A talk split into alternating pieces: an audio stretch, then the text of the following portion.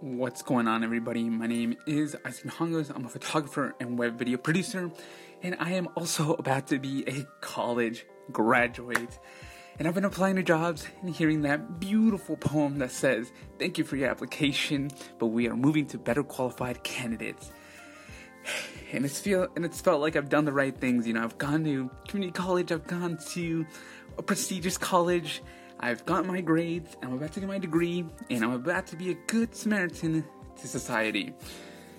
And I've also been getting, in those rejections hurt, you know, I've applied to so many jobs, I've gotten so many of those rejections, sometimes I don't even hear back, and it's discouraging. And I'm making this video entitling it Why I Want to Work for Jack Conte, aka the CEO of Patreon, because I heard what he had to say to Casey Neistat in his famous Dear Casey Neistat from CEO of Patreon. If you don't know what this is, it's a very viral video that went off. It got Casey's attention, who's trying to help uh, small creatives with the 368 project. Now, prior to this, I had really never heard of Jack.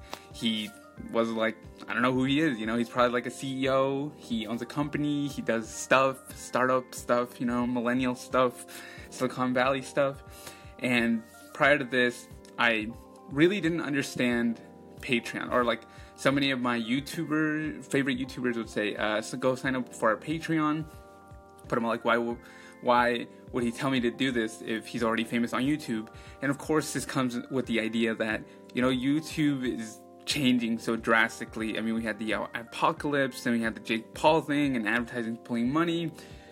And you know, one of my favorite YouTubers, you know, Philip DeFranco, he got hit hard, and that's because his stuff isn't very family friendly, and it's you know, it's the news, it's politics, all this stuff is not supposed to be friendly. And then he talked to us about, you know, how he's not making as much money, and he should we should contribute to him and he he mentioned you know Patreon and all that stuff, and I'm just like you know I, I never really understood it until I watched that video, and you know first and foremost as a filmmaker and video web producer and photographer, I want to say it's an amazing video. You know, I, I my my favorite um, entrepreneur Gary Vee says, you know, there's artists and then there's businessmen, and sometimes the artist is really great, but doesn't know how to be a businessman, and the businessman can't be an artist.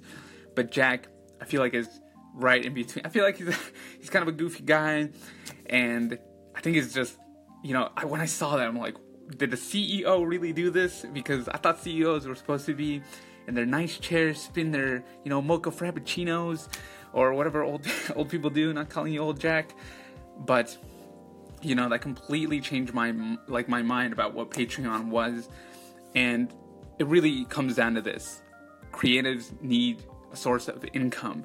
And when I saw that Philip DeFranco was losing this money, it, it, really hurt me. He's provided me so much content and quality, and like over over years, and I understood what Jack was talking about. That creatives are the next big thing. It's going to become like this norm because I also watched his TED talk, and he said that during this is when we're going to figure out this machine, and being a creative is going to be as regular as wanting to be like a lawyer or a firefighter or a teacher like, this man completely gets where we're going as creatives. And why Patreon matters is because of stuff that is not that is becoming less and less sustainable for creators like YouTube. Don't get me wrong, that's YouTube is amazing. It's taught me so much. It's probably the reason why I am able to create like I do. But it's it becomes so big and so hard to monetize. It's understandable why they need AI to help them, but at the same time, you shouldn't be hurting people who positively promote such an amazing place for creatives. And I think Jack gets that. The, the creatives are the future. And the reason I want to work for this man is just because that. He gets it. He understands that creatives need to get paid and they need the space to play in and you know all this and people are willing to support them. Imagine how ridiculous saying I'm going to pay someone to make art was like 10 years ago.